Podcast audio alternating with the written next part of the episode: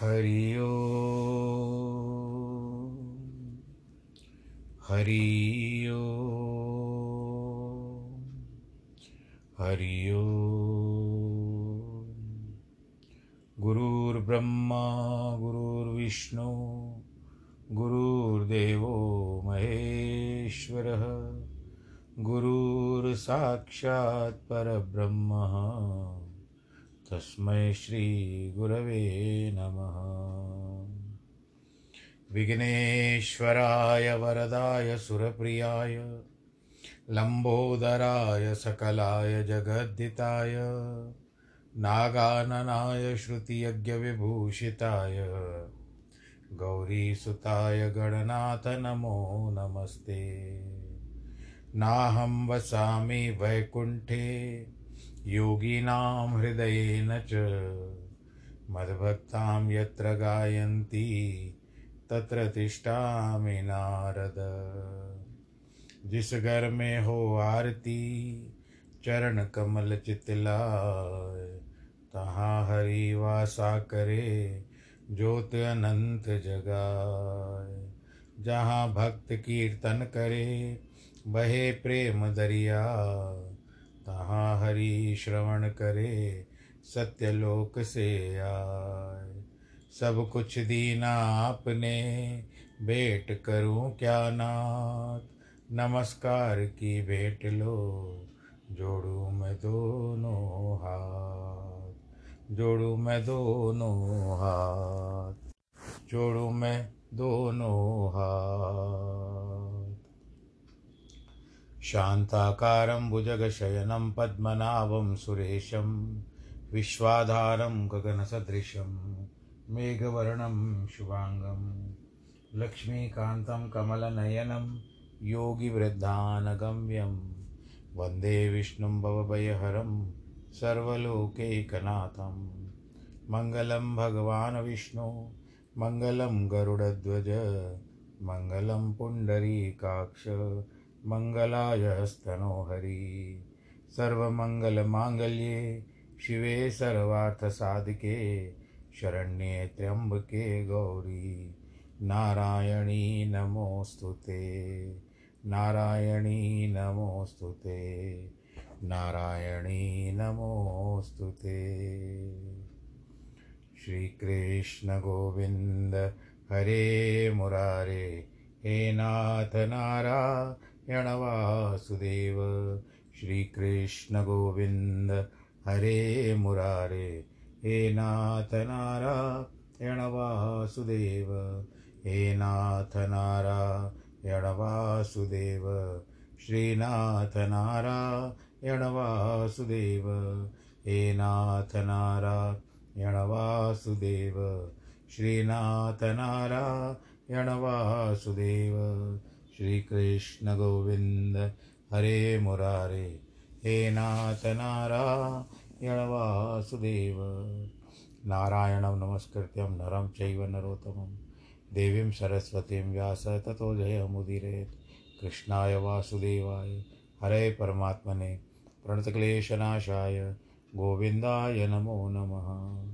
सच्चिदानन्दरूपाय विश्वोत्पत्त्यादिहेतवे। तापत्रयविनाशाय श्रीकृष्णाय वयं नुमः। यं प्रव्रजन्तमनुपे, तमपेतकृत्यं द्वैपायनो विरह, कातर आजु आवह। पुत्रेति तन्मयतया, तर्वो विनेदो तं सर्वभूतहृदयं मुनिमानतोऽस्मि। मुनिमानतोऽस्मि मुनिमानतोऽस्मि। बोलो श्री कृष्ण कन्हैया लाल की जय। श्रीमद् भागवत महापुराण की जय। प्रिय भक्तों, श्रीमद् भागवत की इस पुराण को प्रणाम करते हुए आज की कथा के प्रसंग को आगे बढ़ाते हैं। मैत्रेय जी कहते हैं राजा परीक्षित को वन गमन के पश्चात राजा पृथु जो थे, महायशस्वी, उनके पुत्र विजिताश्व ये वही विजिताश्व है जिन्होंने इंद्र को घोड़ा चुराते हुए रोका था, जो उनके सौवें यज्ञ में घोड़ा चुरा के जाने वाले थे तो विजिताश्व उनको पकड़ के आए थे। इसी कारण उनका नाम कालांतर में विजिताश्व हो गया। अब उनके स्थान पर जब राजा पृथु वन को चले गए तो उनके स्थान पर राजगद्दी अग्रज पुत्र के अनुसार जिस तरह से बड़े बेटे थे, उनको मिल गई राजगद्दी। पर ऐसा नहीं कि वे राजगद्दी मिलने के पश्चात अपने कर्तव्य से भूल गए, अपने कर्तव्य को भूल गए, नहीं। सर्वप्रथम उसने क्या किया? उसके छोटे भाई थे, उन सबको बहुत स्नेह करते थे। इसके लिए क्या कर दिया? उन्होंने सब दिशाओं का राज्य राज्य उनको दे दिया। एक भाई था, हयरक्ष, पूर्व की ओर का राज दे दिया, धूम्रकेश को दक्षिण का दे दिया वृक संज्ञक को पश्चिम की ओर का दिया और द्रविड़ को उत्तर दिशा का राज दे दिया। राजा पृथु ने जब अश्वमेध यज्ञ किया था तो इंद्र ने यज्ञ का घोड़ा चुरा लिया था। उस घोड़े को वह इंद्र के पास से लेकर के आया था। तब इंद्र ने उसको अंतर्ध्यान होने की विद्या सिखा दी थी विजिताश्व को इसके लिए लोग आगे चल करके उनको अंतर्ध्यानी भी कहते थे। फिर शिखंडिनी नामक स्त्री, विजिताश्व की जो स्त्री थी, उसके तीन पुत्र हुए। एक का नाम पावक, एक का नाम पावमान और एक हुई शुचि। ये तीनों अग्नियों के नाम है। ये तीनों अग्नि पहले वशिष्ठ जी के श्राप से विजिताश्व के घर में पुत्र के रूप पर उत्पन्न हुए, फिर यहाँ से मोक्ष पाकर अपनी योग गति को प्राप्त हुए। अंतर्ध्यान विद्या वाले विजिताश्व की दूसरी पत्नी भी थी, उसका नाम था नभस्वती। हविरदान नामक एक पुत्र उत्पन्न हुआ। अभी हविरदान जो था, ये बड़ा प्रतापी था। जिसने अश्व चुराने वाले इंद्र को जान भी लिया, परंतु तो उसको नहीं मारा। राजाओं की ये वृत्ति यही है कि कर लेना, दंड देना, बिना मूल्य किसी के किसी वस्तु को भय दिखा कर ले लेना, ये सब निर्दय कर्म राज समझ कर राजा विजिताश्वर ने दीर्घ काल से यज्ञ, मिश करके, सब कर्म त्याग करके, फिर वनवास में चले गए वहाँ भी सब भय भंजन भक्त मनोरंजन, परमात्मा हंस पुरुष, सर्वांतर्यामी भगवान का एकाग्रचित पूजा करता था। वो ब्रह्मज्ञानी अपनी समाधि से विष्णु लोक को प्राप्त हो गया। हे प्रविदुर हविरदान ने हविरदानी अपनी भार्या से छह पुत्र उत्पन्न किए। एक का नाम भरिषत दूसरे का नाम गय तीसरा का नाम शुक्ल, चौथे का नाम कृष्ण, सत्य और जितव्रत हे राजा परीक्षित, उस हविरदान के पुत्रों में ज्येष्ठ पुत्र, महाभाग्य, भरिषद राजा, बड़ा उग्र बुद्धि, धर्मपरायण हुआ और कर्म कांड में पारंगत था। योग विद्या में अत्यंत विलक्षण था। इस महाप्रति प्रतापी राजा ने समस्त भूमंडल में कोई स्थान यज्ञ बिना नहीं छोड़ा, जिसके देव यजन में बारंबार यज्ञ होते थे। और प्राचीन दिशा की ओर और प्राची दिशा की ओर, यानी पूर्व दिशा की ओर अग्रभाग करके कुशाओं से उस सब वसुधा को परिपूर्ण कर दिया। इसीलिए इस राजा का नाम प्राचीन बर ही हुआ। इसने ब्रह्मा की आज्ञा से शतद्रुति नामक समुद्र की पुत्री से विवाह किया। कन्या जो थी, वह सर्वांग सर्वांग सुंदरी थी।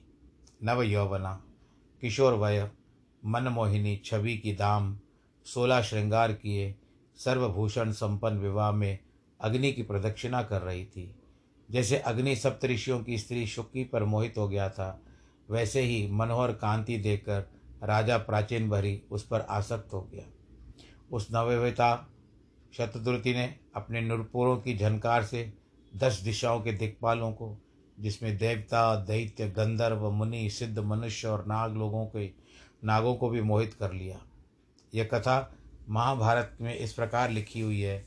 एक समय सप्तऋषियों के यज्ञ में सप्तऋषियों की स्त्रियों को देख करके अग्नि कामाग्नि से संतप्त होकर मोहित हो गया। तब अग्नि की भार्या, स्वाहा ने सप्तऋषि भार्या रूप धारिणी होकर के अग्नि को रमाया। प्राचीन बरी शत द्रुति के भार्या से दश पुत्र उत्पन्न हुए और इन दशों को प्रचेता नाम से जाना गया। प्रचेता मतलब जो पहले चेता देते हैं। ये विख्यात थे। एक से नाम, एक से व्रत धारण करने वाले, सब धर्मपरायण थे। सृष्टि रचने के लिए पिता ने इन सबको आज्ञा दी। तब ये सब तप करने के लिए समुद्र के तट पर गए। वहाँ उन्होंने जल में खड़े होकर दस हज़ार वर्ष तक तप करके तपों के पति यानी तपस्याओं के पति श्री नारायण जी का पूजन किया। जब वह तप करने के लिए घर से चले थे, उस समय मार्ग में शिव जी ने इनको दर्शन दिया था और प्रसन्नतापूर्वक जिस मंत्र और पूजन का उपदेश दिया था, उसका उपदेश के अनुसार एकाग्रचित होकर इंद्रियों को जीत लिया। वासुदेव भगवान का ध्यान करने लगे। उपदेश के अनुसार, विदुर जी कहते हैं, ब्रह्मन, प्रचेताओं से शिव जी का मार्ग जिस प्रकार से रास्ते में मिले थे, वो हमको बताइए। किस तरह से मिले थे और दिन रात तप करने के प्रसन्न होकर के किस तरह से उनको वरदान मिला, यह वर्णन करिए। हे विप्र ऋषि, योग साधना वाले योगी जन भी आठ पैर जिन महादेव का एकाग्र मन से ध्यान करते हैं, परंतु उनका साक्षात दर्शन नहीं पाते। ऐसे कल्याण रूपी ब्रह्मानंद सदाशिव का दर्शन प्राणियों को होना महाकठिन है। भगवान शिव, आप आत्माराम भी है तो इस लोक की रक्षा के लिए महाभयानक अपनी शक्ति को संग लिए घूमते फिरते हैं। मैत्रेय जी कहते हैं कि वह साधु प्रचेता पिता की आज्ञा को सिर पर धारण कर तप करने की अभिलाषा से पश्चिम दिशा की ओर चले गए। चलते चलते समुद्र के निकट जा कर के पहुँचे। तो हम पश्चिम देश अगर ऐसे समझे तो ये गुजरात हो सकता है। वहाँ एक अत्यंत दिशा की ओर चले, पश्चिम दिशा की ओर चलते चलते एक अत्यंत विस्तृत महागंभीर सागर के समान एक सरोवर को देखा। वह सरोवर सज्जनों के मन के समान निर्मल जल से बह रहा था।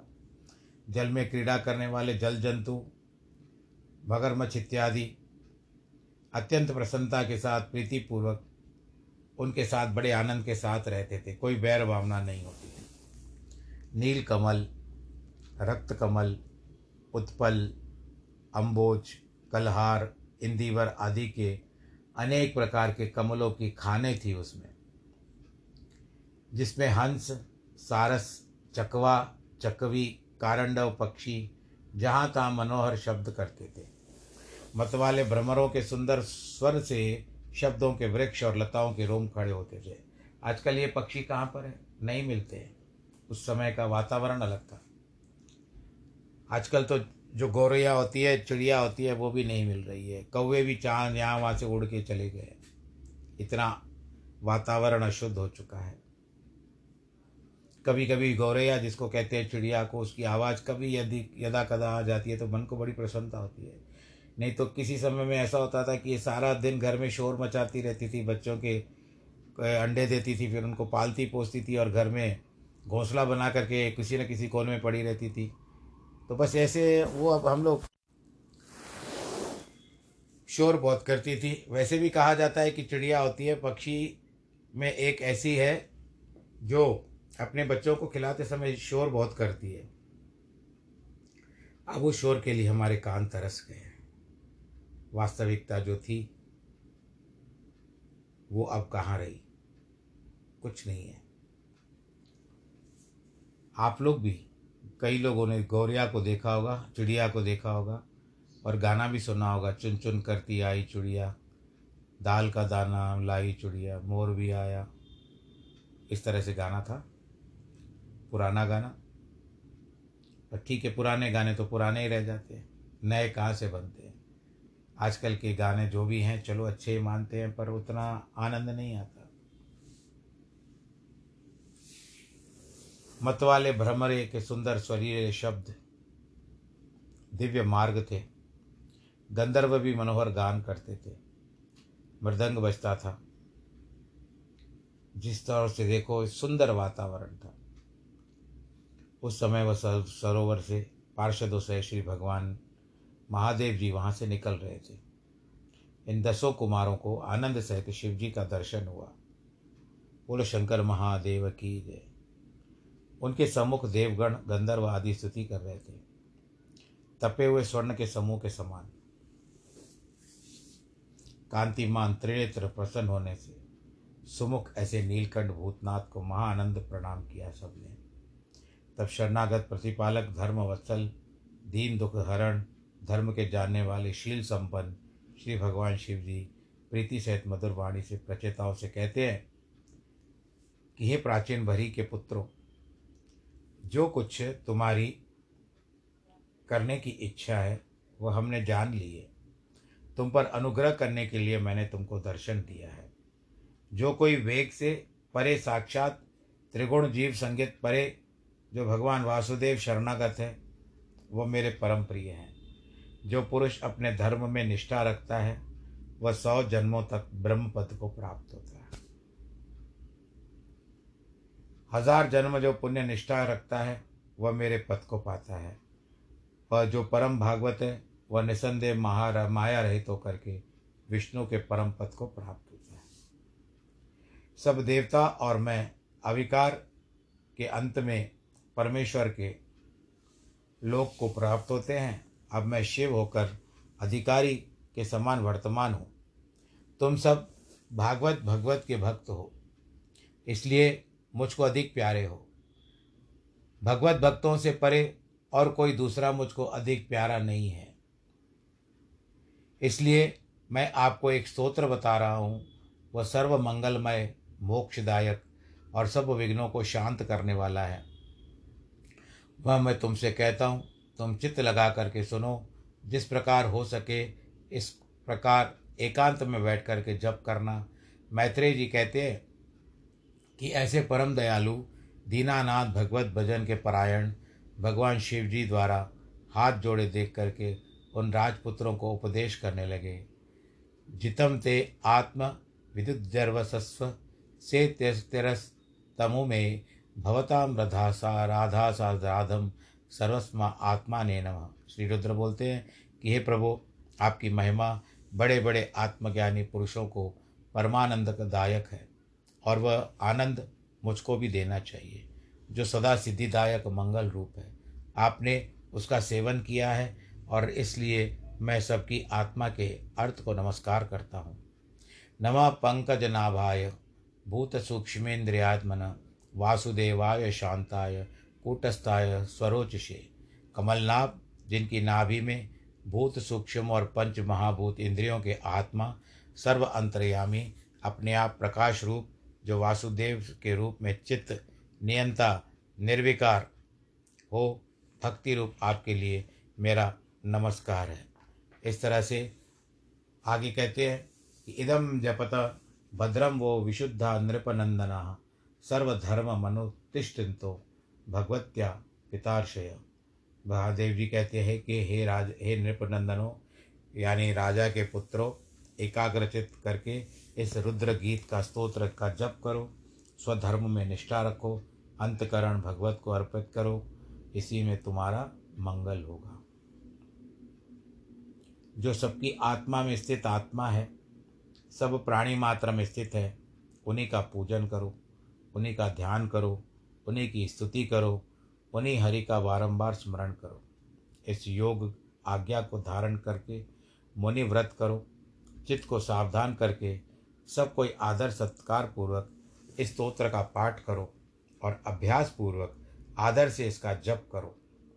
अब हम सब ब्रह्मा जी के पुत्र, भृगु आदि से सृष्टि रचने की इच्छा की, तब प्रथम प्रजापतियों के पति भगवान ब्रह्मा जी ने सृष्टि बढ़ाने के लिए हमको यह स्तोत्र पढ़ाया था। हमने इसी स्तोत्र का पाठ करके तमोगुण को ध्वस्त किया था और विविध प्रकार की प्रजा रचना कर दी थी। यदि मनुष्य नित्य सावधान होकर इस मंत्र का जाप करे तो वो भगवत वासुदेव में परायण होगा, थोड़े ही काल में कल्याण को प्राप्त होगा। इस विश्व में सब कल्याणों का कल्याण देने वाला परम श्रेष्ठ और सबसे विधान यह ज्ञान है। प्रधान यह ज्ञान है जिस पुरुष को ज्ञान रूप नाव प्राप्त होती है, वह इस महादुस्तर, अपार संसार में बेकटक के पार हो जाता है। जो कोई श्रद्धा सहित मेरे गाए हुए इस भगवत स्तोत्र का पाठ करेगा, वह बिना प्रयास, दुराराध्य भगवान वासुदेव का आराधन करेगा। परमेश्वर से जो पुरुष जिस वस्तु की आशा करता है, वह सब पदार्थ उसको प्राप्त होते हैं। मेरे इस गीत में जो प्रीति से गाते हैं जो मेरा गीत अभी मैंने आपको बताया, महादेव जी कह रहे हैं, प्रचेताओं को वह अनेक प्रकार के मंगल दे देते हैं।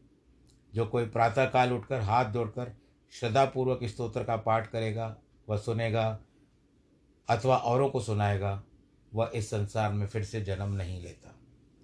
हे राजकुमारों, परम पुरुष परमात्मा को जो ये स्तोत्र मैंने गाया है, उसका जाप करो। एकाग्र मन से महातप भी करो और अंत में तुम्हारा सब मनोरथ पूर्ण हो जा, हो जाएगा। इसीलिए मनुष्य को चाहिए कि प्रातःकाल उठकर भगवान वासुदेव के इस ध्यान से, इस इसको ध्यान करे और अपना समय बिताए। बोलो, नारायण भगवान की जय। मैत्रेय जी आगे कहते हैं, अब राजा पुरंजन का वर्णन करते हैं। जब जिस प्रकार शिवजी ने राजपुत्रों को उपदेश दिया, तब प्रचेताओं ने विधि पूर्वक शिवजी की पूजा की। उस पूजा को अंगीकार किया। शिवजी ने और राजकुमार के देखते देखते भगवान शंकर अंतर ध्यान हो गए। बोलो, शंकर महादेव की जय। रुद्र का गाया हुआ भगवत स्तोत्र जब करते करते उन सब प्रचेताओं के जल के भीतर खड़े खड़े दस हज़ार वर्ष बीत गए। हे विदुर, प्राचीन बरही राजा का मन कर्मों में अत्यंत आसक्त था। वहाँ पुत्र तपस्या करते थे और यहाँ पर राजा का मन अभी भी सांसारिक बातों में आसक्त था। उसको परम कृपालु, वेदांत तत्व ज्ञाता नारद जी ने ज्ञान का उपदेश दिया। नारद जी कहते, राजन, कर्म करके कर कर के तुम कौन सा कल्याण चाहते हो? एक कल्याण तो वो होता है जिसमें दुख की हानि और सुख की प्राप्ति हो। वह इस यत्न करने से प्राप्त नहीं हो सकता। राजा राजा प्राचीन भर ही बोलते हैं कि, हे महाभाग, मेरी बुद्धि तो कर्मों से बिंद रही है, चुभती है। मैं कल्याण में को नहीं जानता। आप मुझे ऐसा निर्मल ज्ञान कहो जिसके प्रभाव से मैं कर्मों के बंधन से मुक्ति प्राप्त कर सकूँ। जिसमें अनेक प्रकार के छल, छिद्र रूप धर्म हैं, ऐसे घर में पुत्र, दारा यानी स्त्री, धन, मुख्य समझने वाले अज्ञानी लोग संसार में घूमते फिरते हैं और वो परमेश्वर का भेद नहीं जानते। श्री नारद जी कहते, राजन, हे प्रजापते, आपने यज्ञ में निर्दयी बन करके जब भी यज्ञ किया है हज़ारों पशुओं को मार डाला है। उन जीवों को देखकर उनके ऊपर तुमको दया नहीं आती थी। यह सब पशु तुम्हारा मरण चाहते हैं। तुमने जो दुख इनको दिए हैं, उनको स्मरण करके अपने मन में क्रोध उत्पन्न करते हैं कि जब तुम मरोगे तो ये लोह के मड़े हुए श्रृंगारों से तुम्हारा शरीर विधीर्ण करेंगे। अब मैं इस विषय में एक पुरातन इतिहास वर्णन करता हूँ। जिसमें राजा पुरंजन का चरित्र है। आप लोग भी इसको ध्यान से सुनिएगा। यह अभी राजा पुरंजन की कथा चलेगी जब तक चौथा स्कंद खत्म होता है। वह आपका ध्यान लगा कर हे राजन, बड़ा यश और इसका अंत जो है, कहाँ पर आता है वो ज़रूर सुनिएगा। बड़ा यशस्वी नाम, पुरंजन नामक एक राजा था, जिसका अभिज्ञात नामक एक सखा था। वो सब चेष्टाओं को जानता था पुरंजन की। इस कथा को आगे पंचम स्कंद में विस्तार पूर्वक और वर्णन करेंगे कि किसी किसी कठिन शब्द का व्याख्यान जल्द शब्द आएगा, वहीं कहेंगे। इसका क्या कहते हैं कि स्वकर्म भी पुरम शरीरम, जय न जनयति पुरंजनो जीव, न विज्ञातम चेष्टितम यस्य स ईश्वर तस्य सखा। अभिज्ञात नामक पुरंजन जीव का नाम है। अभिज्ञात व चेष्टिति ईश्वर का नाम है। वह पुरंजन राजा अपनी राजधानी के लिए उत्तम स्थान को ढूँढने के समस्त भूमंडल में फिरा, परंतु अपने समान कोई भी स्थान नहीं पाया, तब मन में अत्यंत दुखी हुआ। विषय सुख भोगने वाले उस राजा को कि पृथ्वी पर जितने पुर हैं, उनमें से एक पुर भी सब सुख की प्राप्ति के लिए नहीं मिला। वे पुर कौन से हैं? पशु, पक्षी, कीटादिक, जो जो देह हैं, वह सब दुखों की खान है। कोई मनोवांछित सुख का देने वाला नहीं है। और है तो मनुष्य देह है अनेक जप तप करने से प्राप्त होता है। इसलिए कोई दूसरा देह उसको सुख को प्राप्ति के लिए नहीं मिला। एक समय वह राजा फिरता फिरता हिमाचल पर्वत की दक्षिण भूमि के लिए चला गया। वहाँ उसने अद्भुत नगर देखा। जिसमें अत्यंत सुंदर नव द्वार, नौ द्वार थे। सर्वलक्षण संपन्न किसी प्रकार का दोष उसको नहीं दिखाई पड़ा। वह मनुष्य देह था। उसमें मुख, नेत्र, श्रवण, नासिका, गुदा, लिंग इत्यादि जो नवद्वार है, वह अंधा, लंगड़ा, लूला, कोई भी अंग वैकल्य रूप दोष नहीं था। हिमाचल के दक्षिण और कहने का कारण है कि भूरत भरतखंड का हिमाचल के दक्षिण की ओर है और भरतखंड कर्म भूमि कहलाता है। ऐसा मनोहर नगर देखा, वह नगर प्राकार उपवन, अटारी, खाई जरो के इत्यादि से जगमगा रहा था। सोने, चांदी, लोहे के श्रृंगों के चारों ओर सब भगवान जगमगा रहे थे। उस नगर की शोभा वर्णन की अष्टांग देह चक्र में षट चक्र हैं। वही मंदिर घटा, आटा आभारी अटारी है। वह जो राजस, तामस आदि चित्त की वृत्तियाँ हैं, वही स्थानों पर सोने, चांदी और लोहे के कलश कलशियाँ हैं। इस नगर के मंदिर स्थान नीलमणि, स्फटिक, वैडूर्य, मुक्ता, मरण मरकतमणि और माणिकाधिक रत्नों के बने हुए प्रकाशित थे। श्रीयुक्त नगपुरी, नागपुरी अर्थात नागलोक की भोग भोगपुरी इस नगर की शोभा में कोई भी कमी नहीं थी। कई सभा, चौराहे, राजमार्ग मार्ग हाटे, कई हाट का मतलब बाज़ार, कहीं विश्राम स्थान, ध्वजा पताका, मूंगों की वेदियों से संयुक्त अत्यंत शोभायमान था। इस पुरी के बाहर की ओर एक सुंदर उपवन, दिव्य वृक्षलता और से सघन चंदन आदि के सुगंधित हो रहा था। तालों में कंजों पर भ्रमर और गुंजार अनेक प्रकार के थे, कोलाहल हो रहे थे। पुष्प और शीतल जल के झरनों के कर्णों से लगी हुई पवन त्रय ताप की हरने वाली। बह रही थी उस चलायमान मृगों के, मूंगों के समान वृक्षों की छाका, पत्तों की शोभा पर सरोवर हो रही थी।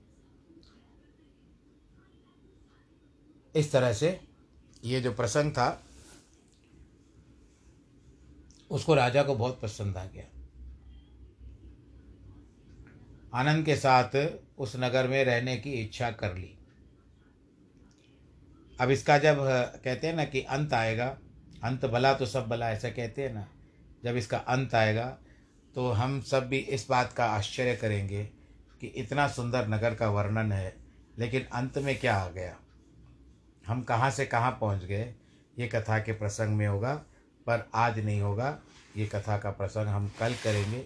आज आप लोग आनंद के साथ, भगवान शंकर जी का ध्यान करो, क्योंकि कथा वार्ता भगवान शंकर भोलेनाथ की आई है, और उन्होंने प्रचेताओं को सारा उपदेश दिया, हंस गोव्य गोव्य स्तोत्र बताया, और इस प्रकार से भगवान शंकर जी का ध्यान ओम नमः शिवाय, ओम नमः शिवाय, ओम नमः शिवाय कहते हुए आप अपना ध्यान व्यतीत करें, और आप आनंद के साथ रहें, ईश्वर आप सबके ऊपर अपनी अनुकंपा रखें। दर्शन तो मैं भी नहीं कह सकता हूँ कि दर्शन देंगे या अथवा नहीं, परंतु अगर आप जीत जाते हो तो बहुत अच्छी बात है। अपने कर्मों को जीतो, अपने इंद्रियों को जीतो, फिर उसके बाद भगवान नारायण दूर नहीं है आपसे, शिव जी भी दूर नहीं है। तीन प्रकार के ताप से निकलो तो भी आपको सब कुछ प्राप्त हो सकता है। भक्ति में ही शक्ति है। ये सब करने की आवश्यकता नहीं है। भक्ति में ही भगवान लगाओ। आनंद के साथ भगवान को प्राप्त कर सकते हैं मैं भी इस बात में शामिल हूँ आपके साथ। और करोना का विशेष ध्यान रखें। जितना हो सके बाहर ना निकले, आनंद के साथ घर में रहें, मास्क का मास्क का धारण मास्क को धारण करें और सैनिटाइज करें हाथों को। घरों को भी सैनिटाइज करवाएँ यदा कदा। आज जिनके वैवाहिक वर्षगांठ है और जन्मदिन है, उनको बहुत बहुत बधाई। ईश्वर करे आप सब लोग खुश रहे, आनंद के साथ रहे। सर्वे भवन्तु सुखिनः, सर्वे सन्तु निरामया, सर्वे भद्राणि पश्यन्तु। मा कश्चित् दुःखभाग् भवेत्, नमो नारायण।